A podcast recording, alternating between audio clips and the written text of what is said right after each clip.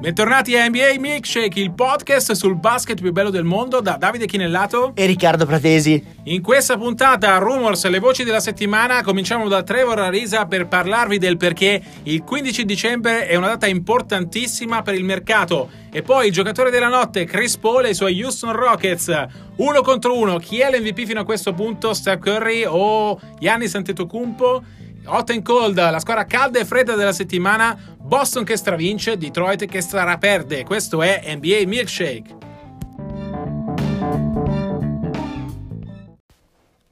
Questo è Rumors, la voce della settimana. Ringraziamo subito gli amici di Overtime uh, Storia Spicchi per aver Così, per averci dato la via, il rumor ovviamente della settimana è Trevor Ariza ai Los Angeles Lakers, uno scambio con Phoenix, uno scambio a tre, secondo quanto riportato da ESPN di Athletic, coinvolgerebbe una terza squadra che non è ancora uscita, coinvolgerebbe soprattutto Kentavious Caldwell Pop come Arisa in scadenza di contratto a giugno, stipendio paragonabile. Ricordiamo Riccardo che i rumors uh, sono in aumento perché da sabato 15 dicembre si possono scambiare la gran parte dei giocatori che hanno uh, firmato in estate. Uh, partiamo dall'inizio però da Arisa ai Lakers è un affare che a me, devo dire, non convince fino in fondo, uh, perché Arisa, credo, uh, tolga spazio ai giovani Lakers. È vero che è un upgrade rispetto a Caldwell Pope, è vero che la panchina dei Lakers mh, mm, non sta funzionando benissimo, Stevenson è un caotico che porta più danni che benefici, Uh, però secondo me Arisa è uno di quei giocatori che si sposterebbe ai Lakers per giocare e che rischierebbe quindi di togliere minuti di rotazione ai giovani che LeBron sta cercando di far crescere. Io invece sulla risa sono possibilista, nel senso che, uh, come hai detto tu, e io lo ribadisco, eh, è un upgrade, è un giocatore ben migliore di eh, KCP.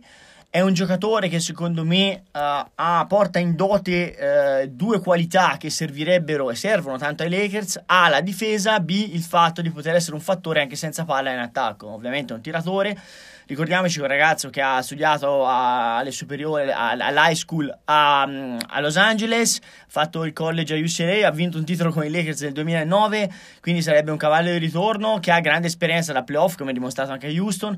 È vero che toglierebbe un filino di spazio a eh, magari a Ingram senza andare troppo lontano e a Hart. Eh, probabilmente per ruolo sono i due che sarebbero danneggiati di più. È altrettanto vero che secondo me, eh, soprattutto Ingram, è un giocatore che ha il potenziale per, eh, se pungolato, alzare ulteriormente la propria asticella di qualità. Cioè, non gli viene messo accanto uno star, Arisa, signor giocatore, ma non è quel livello. Ricordiamoci, Arisa sta tirando con meno del 40% in questo momento, anche se, ripetiamo, storicamente è un tiratore certo. affidabile. Eh, da questo punto di vista, quindi, credo che sia una mossa che possa essere fattibile per i Lakers. Eh, ri- ricordiamoci ricordiamo quali sono gli altri nomi, perché, sì. perché poi diciamo Arisa è dato quasi per fatto nei circoli NBA, resta solo da capire la modalità. Allora, ci fosse inserita una prima scelta, non lo farei, però con il prezzo, al prezzo giusto, cioè uno, un giro con Caldo e Popo inserito, magari una seconda scelta di mancia, allora a me sembra una, una, mossa che ha molto senso in chiave Lakers, non è un ego che cambia l'equilibrio in uno spogliatoio, ma può essere una pedina perché i Lakers secondo me si stanno facendo venire l'appetito hanno sentito esatto. il languorino, sono partiti LeBron e i giovani, poi vediamo. Esatto. Siccome poi a Ovest ci sono solo i Warriors che sono sulla carta imbattibili, secondo me gli è venuta un pochino la colina in bocca. Esattamente, Risa porta proprio questa esperienza playoff che manca al nucleo dei giovani Lakers. Lakers che in questo momento sono LeBron tanto, sta emergendo Kyle Kuzma, Brandon Ingram ora si è fermato per l'infortunio alla caviglia, andrà rivalutato il ritorno, con Rondo che non tornerà prima di Natale perché la mano si è aggravata di nuovo, uh, l'arrivo di Arisa ovviamente porta più esperienza. Il mio dubbio era ovviamente legato a quello che i Lakers sono, cioè una squadra che attorno a LeBron sta facendo crescere i giovani. È chiaro che se ti viene l'appetito innestare un giocatore come Arisa è giusto. Non sposta per il progetto perché, come dicevamo prima, non mangia spazio salariale del prossimo anno, mangia minuti a Ingram, a Hart. Ehm, a Kuzma no, perché insomma sono giocatori diversi, però nel quadro generale è un, un, innesto che io personalmente fossi Magic Johnson non farei. Allora, altri nomi, accennavamo prima, allora a proposito di giovani, un nome che circola sempre inevitabilmente è quello di Markel Fulz, eh, le difficoltà eh, psicologiche, eh, fisiche, eh, è difficile capire in percentuale quanto e quanto, però sono palesi. Onestamente Philly sembra aver girato pagina e anche il fatto che sia stato fermato dopo tutto questo tempo per un problema che si porta dietro da un anno e mezzo eh, insomma, ti fa, fa, capire che so, sembrano essere arrivati a un punto di non ritorno. È chiaro che se qualcuno lo vuole il giocatore è sul mercato anche se non si può dire dove lo vedresti bene se lo vedresti bene da qualche parte. È un giocatore problematico perché ovviamente ha il pedigree da prima scelta, ma non l'ha ancora dimostrato di esserlo e soprattutto ha tanti troppi dubbi attorno alla sua figura. Ora è vero che è emerso la diagnosi finalmente di questo infortunio uh, ne- al nervo che gli impedisce di tirare la palla. È anche vero che ci è voluto un giro di consultazione lungo dieci giorni, uh, in più tappe, dopo tanti, troppi silenzi, troppi dubbi e troppe situazioni. L'unica squadra, a mio parere, che potrebbe pensare di scommettere su uno come Fulz è Phoenix, uh, perché non ha aspettative, anche se Booker avrebbe detto che vuole vincere, ma con questi Suns non va da nessuna parte. Eh, Fulz si inserisce in un ruolo che manca ai Suns, vale a dire una point guard. Eh, qui è l'altro dubbio, nel senso che cosa vuole Philadelphia in cambio? Se la risposta è una seconda scelta, che è il valore attuale di mercato di Markel Fultz, non ci sono problemi a farla. Va equilibrata ovviamente da un punto di vista economico perché Fultz ha uno stipendio da prima scelta. Se invece Philadelphia vuole di più per un giocatore su cui aveva scommesso, aveva puntato, su cui ha lavorato tanto anche in questa stagione, dimentichiamoci fino alla trade di, Jimmy Butler, Markel Fultz era uh, il titolare di Philadelphia. È chiaro che se vendi un giocatore così ti aspetti più di una seconda scelta. Restando al reparto guardie, ci sono i Dioscuri di Washington, i gemelli diversi, come li ho chiamati io, in 30 su 30, mi faccio 30 secondi di pubblicità, è uscito il, l'ebook, il mio ebook 30 su 30, eh, che si aggiunge alla versione cartacea, insomma, se volete sapere eh, i miei racconti sulle 224 partite NBA seguite live eh, dall'NBA da cronista, non è mai successo prima merc- per il mercato italiano, da beatwriter degli Spurs a San Antonio e poi dalla California dei Kings e dei Warriors e infine a Minneapolis sui Wolves. Sapete cosa, che regalo farvi per Natale? Allora, io li ho definiti gemelli diversi, sono assolutamente incompatibili, sono giocatori di enorme talento, Wall forse ha un talento, un upside, come si dice in America, ancora maggiore, Bill è una certezza, anche se a un livello un pochino più basso. È chiaro che Wall si porta dietro enormi effetti collaterali di spogliatoio. Il, il, il, rumore più grosso era quello di Miami, se, no, se non vado errato, sì, Raleigh era interessato, tu come lo vedi? Se lo vedi da qualche parte Washington probabilmente dovrà essere costretta a girare pagina uh, prima o poi, più prima che poi. Wall per me è un enorme problema, vale a dire che dalla prossima stagione gli parte un contratto quadriennale con una media di 40 milioni di dollari. Io, qualsiasi franchigia NBA fossi, ci starei estremamente lontano. C'erano rumors in realtà di dubbia provenienza, devo dire, sui Knicks interessati. Anche qui, se fossi Knicks, non lo farei mai nella vita, proprio perché mi vado a mettere in casa un giocatore con un contratto pesantissimo che rischia di diventare troppo presto fuori mercato, con dubbi caratteriali, perché è vero che vuole un leader, ma eh, lo spogliatoio dei Wizards è una polveriera non da quest'anno, e con dubbi fisici, perché nelle ultime stagioni Wall è sempre stato fermato da infortuni. Il talento in campo non si discute, per tutte queste ragioni però Wall... Mh, secondo me Washington farà fatica davvero tanta a tenerla. I prossimi due grandi nomi, Riccardo, sono due nomi legati vale a dire che sono in una situazione simile. Carmelo Anthony e J.R. Smith, entrambi fuori squadra, Melo e Rockets, Kev, eh, Smith ai Cavs, entrambi sul mercato, con situazioni diverse. Melo vuole svincolarsi, quindi libero di andare dove vuole, J.R. invece vuole essere ceduto per non intaccare la sua eredità a Cleveland. Ora, questo l'ha detto lui. E, e, e di JR, così ci colleghiamo al prossimo argomento che è il giocatore della notte e andiamo a Houston, Texas.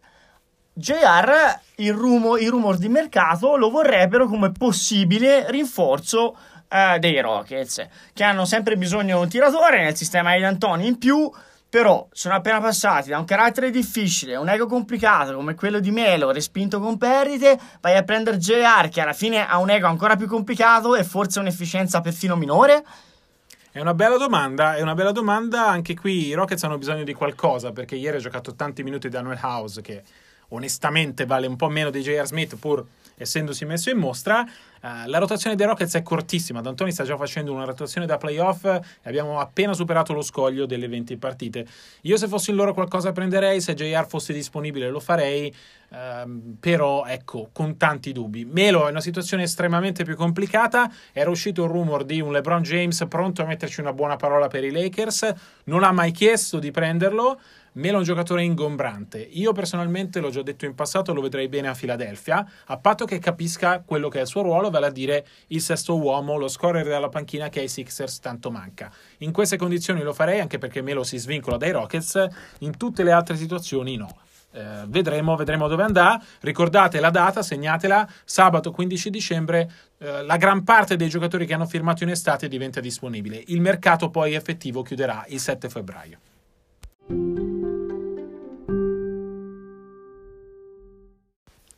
Questo è Player of the Night, il giocatore della notte. Si è distinto particolarmente Chris Paul, tripla doppia, 11 punti, 11 rimbalzi, 10 assist nella vittoria necessaria, direi, di Houston su uh, Portland. Riccardo, quanto conta Chris Paul, quanto pesa Chris Paul nell'economia di Houston? Eh, pesa come un macigno perché comunque per indole è più leader di, di Arden, che è un, diciamo, un, leader in campo con quello che fa, non, eh, con, eh, con, con, la, con, le azioni e non con le parole. Eh, avevamo guardato insieme una statistica, 0,25 perse senza Paul quest'anno in stagione. Uh, io stanotte ho scritto di, dei, dei, Rockets per Gazzetta, um, mi ha, al di là della tripla doppia di Paul, mi ha uh, impressionato il fatto che la panchina abbia segnato 37 punti. Però mi sembra onestamente una rondine che non fa primavera. Nenè è più rotto che sano. Eh, Green è un giocatore che fa una partita benissimo, una partita malissimo, molto incostante. Per cui anche la vittoria su Portland mi sembra una vittoria per il momento abbastanza occasionale. Io credo che Houston sia destinata a crescere, a fare playoff, ma mi sembra nettamente inferiore alla squadra dello scorso anno. Due problemi grossi eh, che ho visto stanotte, ma che secondo me si, sì. è tutta la stagione che si ripresentano. Difensivamente è una squadra che già difende malissimo, ma soprattutto va a rimbalzo malissimo. Non difende il proprio canestro o porta la banchettava a rimbalzo offensivo. Eh, le squadre diciamo fanno uscire Capela che switch fa il cambio sul, su un esterno a quel punto sotto rimbalzo eh, sotto canestro a rimbalzo e Tana libera tutti l'altro grosso problema è il pace, cioè ehm, per una squadra di Antoni 5 second less abituati a un attacco velocissimo eh, di ritmo, quest'anno i Rockets sono 29esimi eh, come squadra per pace. È chiaro che è una squadra lenta, abbastanza prevedibile con questi pick and roll. Stanotte D'Antoni ha inserito Gordon in quintetto anche per renderla un pochino più, anche se vogliamo, eh, ignorante, cioè tiri ignorante un po' alla Basile, no? Cioè che mi prendo il tiro certo. più dinamica e anche un pochino più sfrontata, senza finire sempre agli ultimi secondi col pick and roll con l'Arden inserito nel pick and roll. Un altro problema per D'Antoni, l'infortunio di James Ennis durante la partita. Ennis che è stato titolare fino a ieri, fino a anzi fino a prima della partita, rimpiazzato da Eric Gordon in quintetto, si è fatto male, un probabile stiramento all'adduttore se non qualcosa di peggio, è un altro giocatore che esce da una rotazione che, eh, dicevamo nella parte precedente della, del podcast, conta su Daniel House, con tutto il rispetto.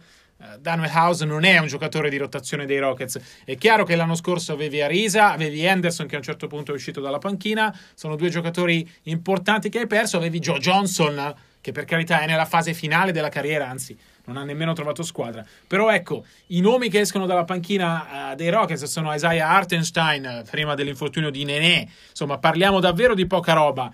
E parliamo anche di un fallimento degli innesti estivi perché Carter Williams non gioca più, perché Knight è sempre infortunato, perché Marquez Chris non gioca più. Tu li avevi, eh, una delle prime puntate del podcast, li avevi comunque seconda forza ovest. Adesso li, avresti, li hai comunque seconda forza ovest, sì o no? Eh no, no. Direi che la realtà sta, sta dimostrando che i Rockets non sono seconda forza ovest, servono rinforzi. Così vai ai playoff, ma non vai assolutamente a contendere i Warriors le finals.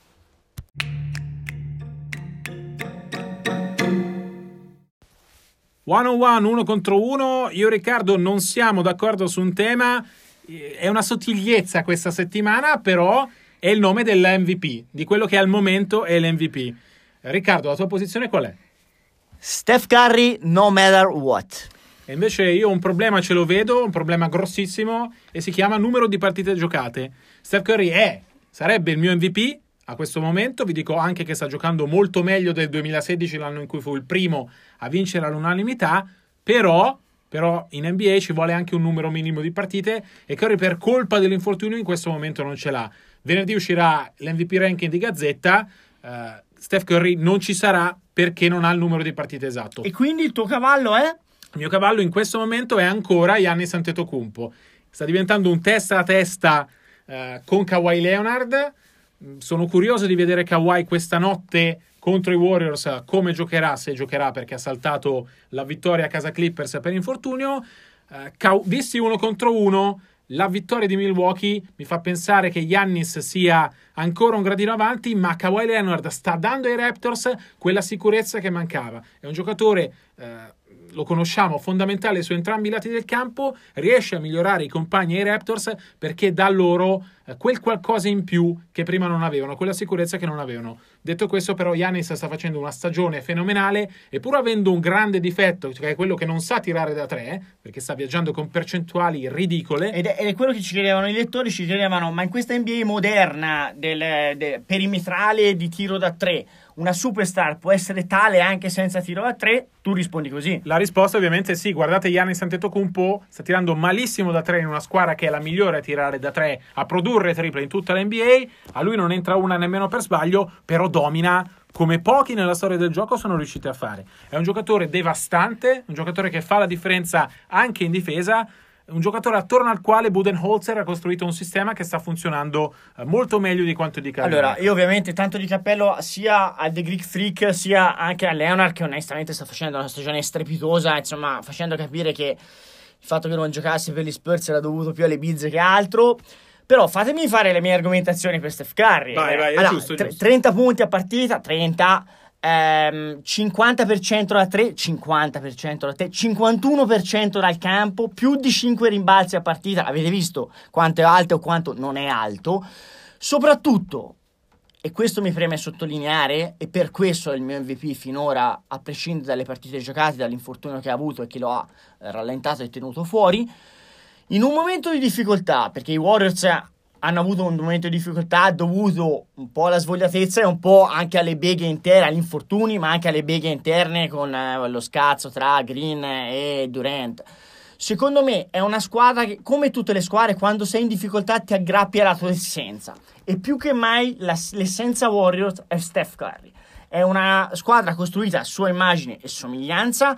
Se in passato Steph è stato eh, umilmente anche deferente nei confronti di Kevin Durant per permettergli di brillare eh, da ciliegina sulla, sulla, torta nel sistema Warriors, adesso più che mai eh, in quello spogliatoio Steph è l'essenza, fa piacere a tutti che Steph abbia la palla in mano, si vince e si perde con il piccolo grande uomo da Davidson. Fa piacere anche a me vedere Steph Curry giocare così, appena avrà il numero di partite sufficiente per entrare in classifica sarò felicissimo di metterlo al numero uno Venerdì però scoprirete chi, è, eh, chi sarà l'MVP Gazzetta. Vi anticipo che per il momento non è Steph Curry.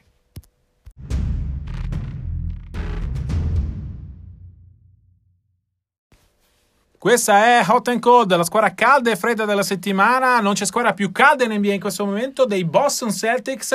6 vittorie di fila, 16 vinte e 10 perse. L'ultima perla contro New Orleans in casa mancavano Kyrie Irving, Al Horford, Gordon Hayward, Aaron Baines, che è un giocatore chiave di rotazione, gli altri tre sono tre All-Stars, non se n'è accorto nessuno. Ha brillato Marcus Morris e questa secondo me è la forza dei Celtics. Sono usciti dal momento di mediocrità di inizio stagione, hanno ritrovato eh, la loro essenza con Marcus e Marcus, Smart e Morris in quintetto. Stevens è stato bravo a rimotivare Jalen Brown, tornato da sesto uomo molto meglio di quanto avesse fatto nelle prime partite da titolare. E i Celtics dimostrano ancora una volta perché sono sempre la mia favorita per andare alle finals da est. Una squadra così profonda in giro non c'è, nemmeno Toronto, che è una bella panchina, ma non così bella. Un coach come Brad Stevens in giro non c'è eh, Kyrie Irving è un talento eccezionale, aspettando Gordon Hayward con tutta calma, Boston sta dimostrando di poter tornare prestissimo nell'elite della Eastern Conference. Un nome e un cognome, Brad Stevens.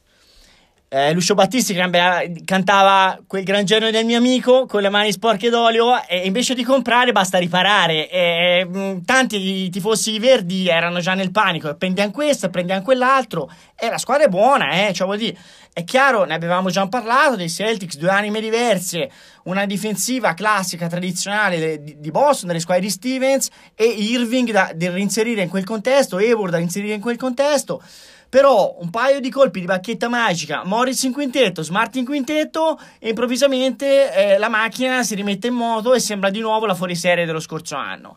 Devo dire che nelle ultime partite, Davide lo accennava, si sono visti segnali incoraggianti eh, in chiave Brown e Rosier, che secondo me sono due pezzi fondamentali, assolutamente da non scaricare, perlomeno in questa stagione. Vedete che il nome di Rosier in qualche rumor uscirà, secondo me assolutamente da non toccare, perché è un giocatore eh, che mh, ai playoff eh, può dare dalla panchina una scossa nel momento di, eh, del bisogno. Per me i Boston Celtics sono la prima forza a est a prescindere dal record, cioè se i playoff iniziassero oggi per me a est sarebbero la squadra da battere. Ed è una squadra in continuo miglioramento, l'attacco è esploso nella serie di vittorie, il calendario è facile da qui a Natale, è un'altra cosa da tenere d'occhio perché ovviamente più vinci uh, più sei contento. Stanotte giocano a Washington, poi arriva Atlanta al TD Garden, Atlanta sappiamo perché cosa gioca, trasferta a Detroit e poi eh, la vera partita importante sarà il 21 dicembre in casa però contro i Milwaukee Bucks. Milwaukee è una squadra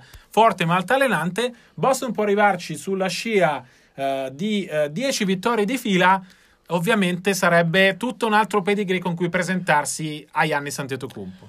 Allora, abbiamo parlato di Boston incandescente. Parliamo di una squadra fredda e gelata, cioè eh, i Detroit Pistons li hanno presi, li hanno infilati nel freezer e sono là eh, completamente congelati non è che ci sono ricascati. Cioè, l'anno scorso erano partiti forte, poi boom, improvvisamente crollati e non si sono più ripresi. Quest'anno sono partiti fortissimo e adesso una frenata di quelle inchiodate in autostrada. Che sta succedendo, Davide? Succede che, come al solito, il lago della bilancia è Reggie Jackson. È una point guard eh, che si era messo in luce a Oklahoma City, una point guard su cui Detroit aveva puntato, ma che ha litigato fortemente con Van Gundy. Eh, è la terza star ed è lui che sposta, nel senso che Griffin e Drummond sono due costanti, Drummond per rimbalzi, Griffin per giocatore completo che è diventato. Reggie Jackson invece nelle ultime 5 partite sta andando malissimo e nella serie precedente di 5 vittorie invece viaggiava a 20 punti di media, ora è attorno agli 11-12. Lui è l'ago della bilancia perché Detroit non ha una terza stella comparabile, si è fatto male anche. Smith che è vero, la vera point guard titolare dei Pistons, nel senso che quando conta a lui la palla in mano e Reggie Jackson gioca off the ball pronto a tirare. Detroit ha bisogno di Jackson in forma. Finché non entra in forma lui, e a questo punto io dubito che entri in forma perché ha avuto tante chance e le ha fallite, Detroit non riesce a fare quel cambio di marcia perché il supporting cast, secondo me, non è all'altezza di Griffin e Drummond. Io aggiungo che non mi convincono neanche Griffin e Drummond. Secondo me sono scalati, cioè Griffin ai Pistons è il primo violino e secondo me può essere un ottimo secondo violino. Drummond ai Pistons è un secondo violino e per me idealmente è un terzo violino.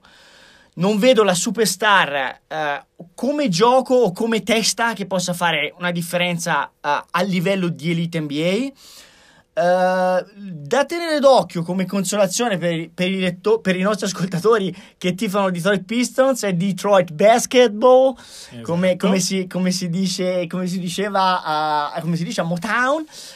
Il rientro di Kennard, cavallino da Duke, che è rientrato, sta facendo bene. Mancino era stata una scelta alla lotteria, è stato a lungo infortunato. Magari può portare quella scintilla eh, e quei punti da realizzatore puro che possono dare una smossa a una squadra che altrimenti è un pochino troppo prevedibile. Però onestamente io credo che i Pistons siano sì da playoff, ma solo perché giocano a est e sia una squadra a settimo, ottavo posto, onestamente mediocre. Esattamente, esattamente, proprio quella la dimensione giusta dei Pistons, anche secondo me. Aggiungo una cosa, Riccardo, settimana complicata, oggi giocano a Charlotte in trasferta Detroit non è che giri molto, poi hanno in casa Boston e in casa Milwaukee, due superpotenze della Eastern Conference.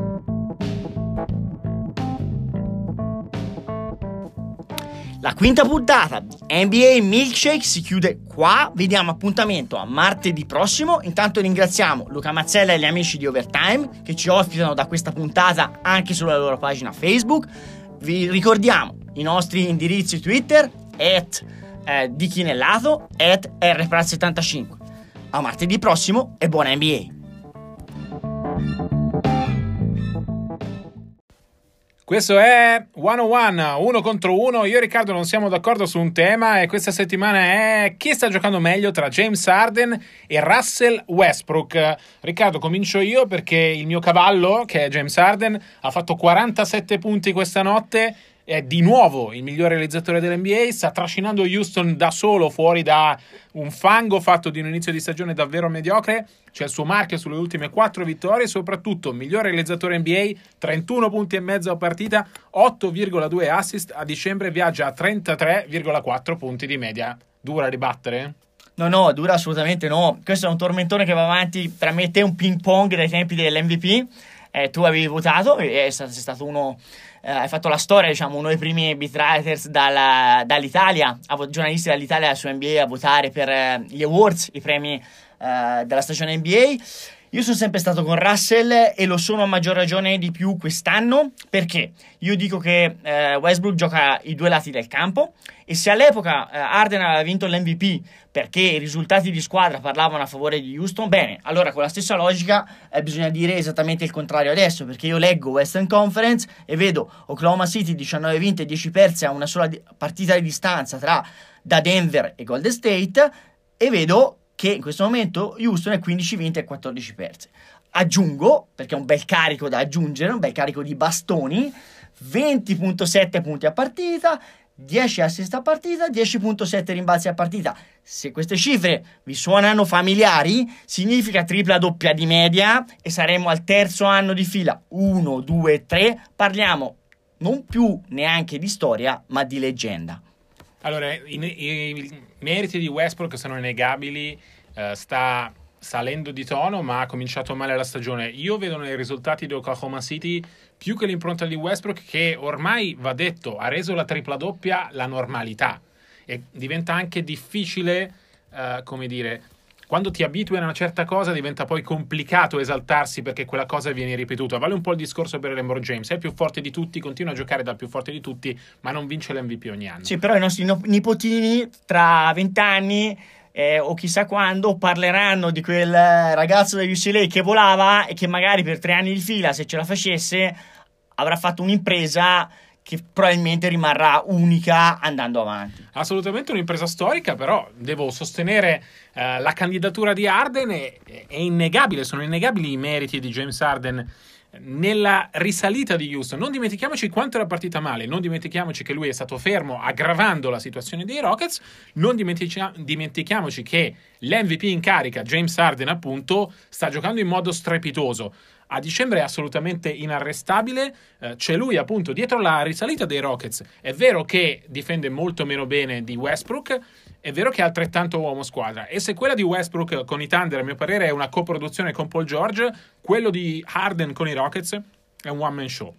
Per questo motivo, secondo me, Harden sta giocando meglio è nel mio ranking MVP, mentre Westbrook fatico ad inserirlo per la partenza lenta. È chiaro che adesso in tripla doppia di media la prossima volta ci sarà, però per il momento vedo ancora Arden meglio se consideriamo l'intera stagione. Allora io do l'ultima, uh, scocco l'ultima freccia al mio arco a favore di Russ e dico che è più leader di Arden, non ha secondo me quelle capacità uh, realizzative uh, skilled, diciamo, e anche quella qualità nel decision making, diciamo che offensivamente Arden non solo uno straordinario realizzatore, ma ha dimostrato nell'anno senza Paul accanto di essere anche un grande facilitatore uh, a suon di assist.